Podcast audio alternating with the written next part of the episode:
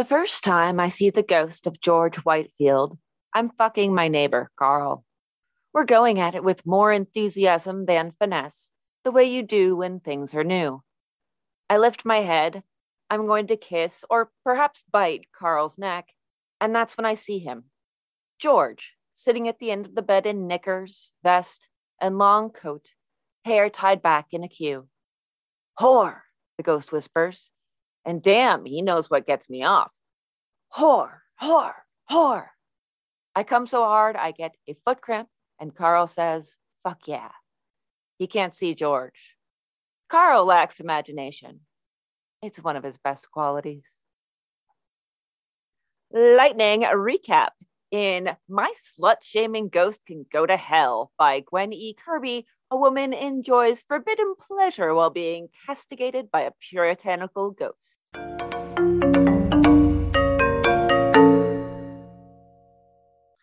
Hey, you've got a little time? Well, we've got a little podcast. This is and our Short Story Short podcast. Today I am Chris Garcia here with Christy, who forgot to think up any sort of heroines from historical young adult lit, and therefore is just herself today, I guess. I'll just be me. That's fine. It's a nice change of pace. That's right, Miss Golightly. Uh, I, something has gone terribly wrong. Hold on a moment. Chris is struggling with an armrest currently. It's a battle to the death. Quite. You know, if I were looking for a number of hot sauce packets to exist within a story, what story should I read? Uh, there are a lot of metaphorical hot sauce packets in the story. My slut shaming ghost can go to hell by uh, brain died there. Gwen E. Kirby, there it is on Electric Lit. This is actually, I think, the story that has the shortest period from its release to us covering it. I think this is uh this came out in January. Oh yeah, yeah, yeah, yeah. And the second Yeah. I saw the title, I had to read it. That title does really yank you right in, like by the collar. It's almost it, it's almost violent, but in a good way. yes. And then the story itself, it hit me from a couple of different directions. Because this is a fantasy story, it is also a relationship story. I would put it in the category I like to call slipstream. And I hope you can hear my finger quotes. Somebody doesn't believe in slipstream, apparently, since he's making it imaginary with his finger quotes. That doesn't mean it's imaginary, it just means it's not real. The difference is subtle, but very. like unicorns and peanut butter. Peanut butter is real. Mm-mm-mm, I don't believe in it. You're a part Actually, of the trader. Um, I, I actually love peanut butter, especially crunchy. So, but uh, it was the first thing that popped into my head. If I were going to make anything not real and it was food, it would be onions. So, it just keeps getting harder. Speaking of which, this that's what that's what Carl said. Hey, um, what's fascinating about this is the this is a highly adult story working with themes that are fantastical at the same time as themes that are deeply personal as well as heavily sexual I have to interrupt with a realization, and that is that we have gotten the title wrong all this time. Electric Lit likes to do that thing where they have the person who recommended the story give a little intro into it, and also they end up naming it something else. And so, My Slut Shaming Ghost Can Go to Hell is actually Here Preached His Last by Gwen E. Kirby. Um, I'm realizing this when I look at the very top. Let's All right. really, really just uh, confusing. That's one thing I, lo- I love okay, I love Electric Lit, but that's one thing that drives me crazy is when they give an alternate title, but they don't it's not as clear that it's an alternate title. That's true. Although I will say this, it's a better title. it's a fantastic title. Yeah, it really is is a lot more evocative and apt to the story. Although I like the mis- mystery and sort of um, shift of focus in "Here Preached His Last." That is true.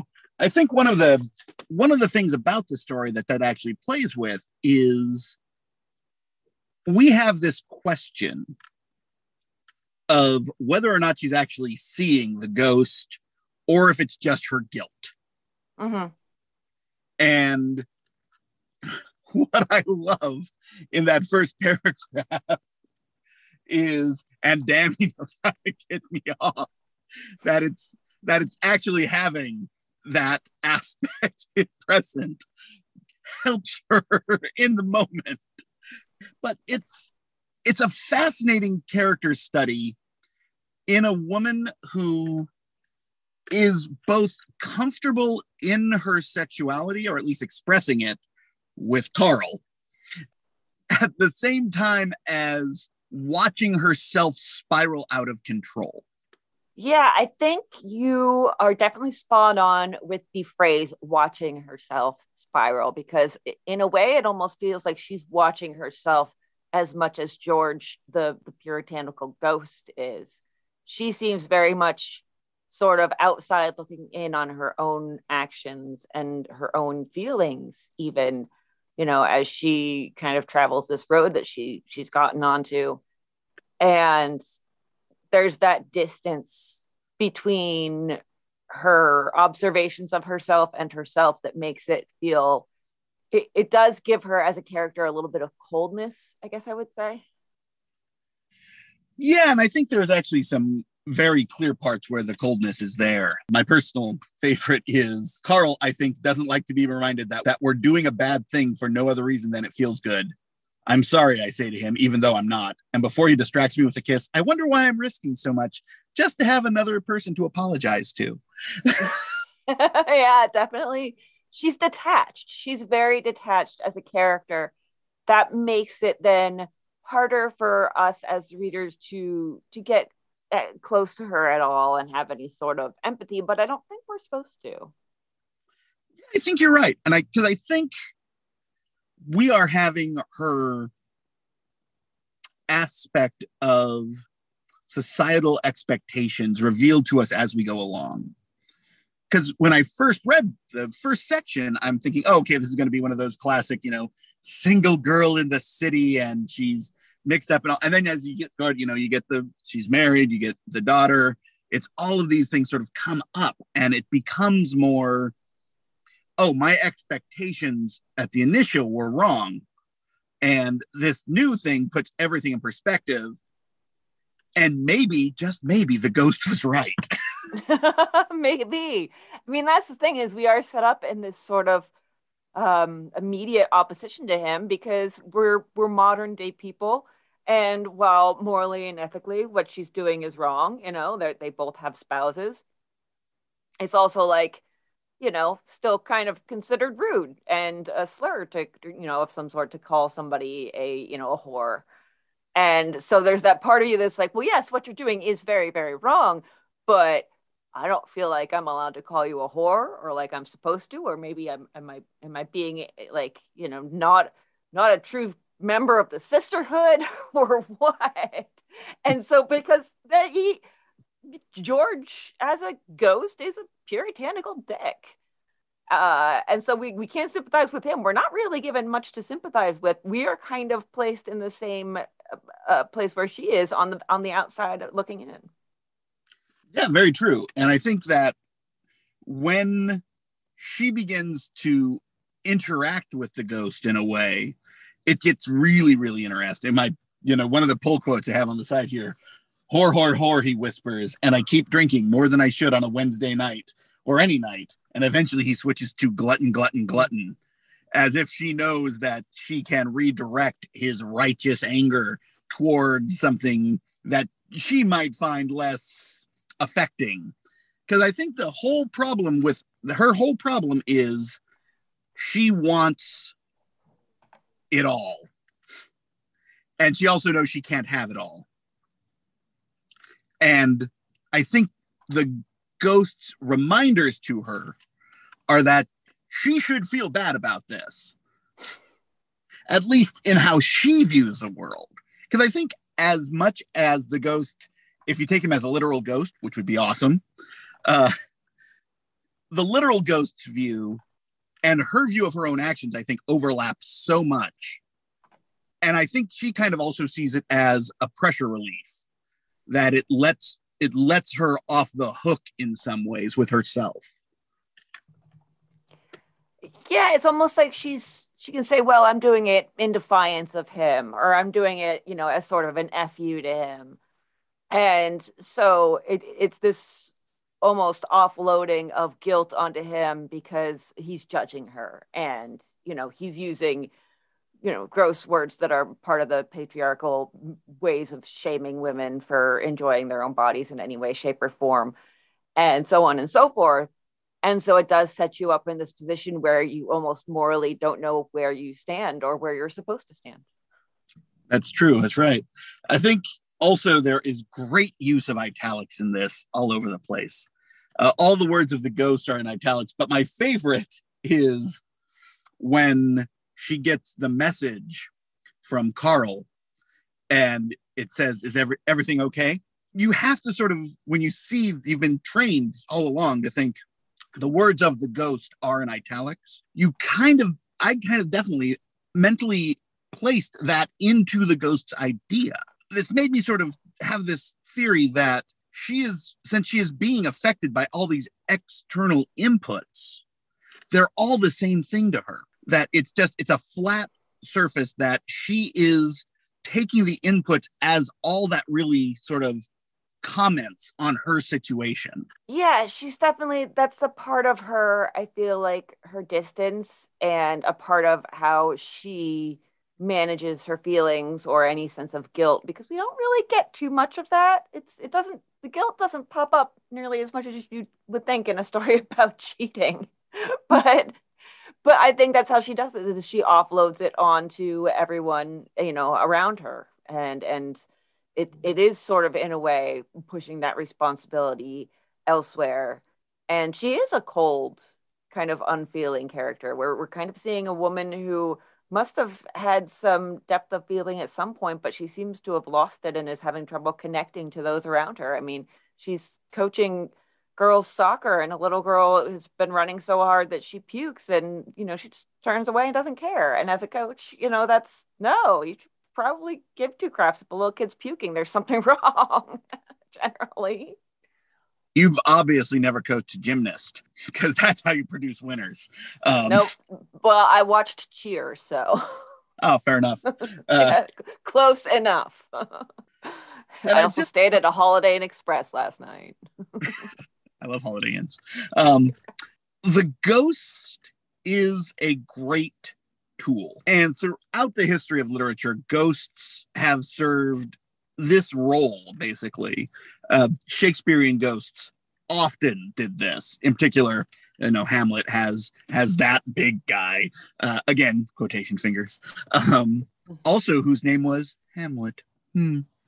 but this idea that you know the ghost is commenting on the scene as someone with more knowledge of what's actually happening the reality of what's happening which is an interesting sort of switch that she assigned that if it is something that she is creating, and I go both ways on that, like Olivia Newton John, um, that she has created a puritanical ghost, like a very stereotypically puritanical ghost, also. and I think that that aspect shows what she wants out of the ghost, that she wants to have that she is being the modernist woman and moving forward and she's only now being the only part of her that is the guilt is this puritanical form of herself that's you know completely irrelevant today i really like that interpretation. Yeah it gives the it gives the ghost the ghost has so much to him if you really think about it because he is in that way her way of carrying guilt and shame. He is that way of her saying, kind of using this activity that she's doing uh, to make her feel better about herself by being like, well, I'm just being a, a modern woman who doesn't attach feelings to sex. And so if I'm not going to attach love to sex, I'm not going to attach guilt to, to sex. They're both feelings. She's doing that with the ghost. And the ghost is also serving as kind of a sex aid. like it, as we see right from the beginning, as you mentioned, this this whole idea of you know like him kind of the the ghost kind of spurring her on, and it's just very much that ghost serves so many different purposes that it's almost inevitable that she would have if if she has invented this if this is more um product of a vivid imagination than it is product of you know a fantasy world where where ghosts exist for real for sure and and watch people have sex and comment on it uh then i yeah it seems inevitable that she would have come up with this ghost because it serves so many purposes for her and i think there's actually a, a portion where and i believe it's even a called out portion sort of set off from everything else uh, that sort of i think shows the role that she has assigned to him uh, in parentheses or in uh, italics. It is love which brings man closer to God, George says. Thank you, George, I say, and I'm surprised by his kindness that I almost cry. Love and sincere repentance. Okay, George, I say, I get it. I mean, that alone tells me that she has created him to serve a role and maybe getting away maybe it might be getting away from her but it's a really i actually kind of find that that moment kind of touching yeah it is kind of sweet because there's there's almost sort of a it feels, it feels like a fondness to that statement of you know okay george that's enough you know it of feels like okay he knows when he stepped over the line and this is almost has that feel of sort of a a friendly teasing relationship where he can be like oh, and by the way, you're a dirty, dirty sinner. And she can be like, oh, I know, go on. I think it's, as a story, I think it holds together really well. And I think it avoids something that this kind of story can very easily do, which is at the end bogging down in the realization of the world around it. And it does not do that. It actually ends pretty much exactly when it has to yeah and you know me and endings and it's a it's a hard thing to get the uh, get the ending really nailed sometimes you go too far sometimes you don't go far enough uh, but I, I really enjoy that she's still you know addressing george and it's interesting something i'm just now catching you know yes i'm here i'm here a body just a body and so let's think about the fact that you know she is offloading all of her feelings and emotions everything that that makes her human onto him but she's got the one thing that he doesn't have. That's right. That's very that's it's kind of moving. yeah, it's a it's a complicated it's a surprisingly complicated story. Mm-hmm, mm-hmm. Uh, because when I started reading it, I had that expectation, and it completely threw me for a loop. And I think that that's one of the reasons why I was so drawn to it, because it has that complexity that I find appealing. Yeah, it definitely draws you in and gives you a lot to work with, a lot to chew on, a lot to think about. I like chewing. Yeah, me too. Chewing is good. Yeah, I also like swallowing things whole. That's also fun. That um well just I I don't even know where to take this, honestly. Be careful what you swallow, I guess. I don't know. Although I will say one thing for sure about this episode. We have said whore more than any other episode we've done probably combined. Definitely, and probably more f bombs just from the very introduction uh, of the very the very reading the first paragraph of this. Uh, we're terrible. My ghost just told me that. Hey, Christy. Hey, what? Eh, what should we read next week? Next week, we are going to read Brokeback Mountain by Annie Proulx. Woohoo! And you might not know it, they made it into a movie. Yeah, a little obscure. Uh, I think the, the the guys who were in it were not very well known. Yeah, it was called Clerks. It's it's solid. yeah, good stuff. Check it out. Yeah. Well, then until next week, this hath been Short Story. Short podcast.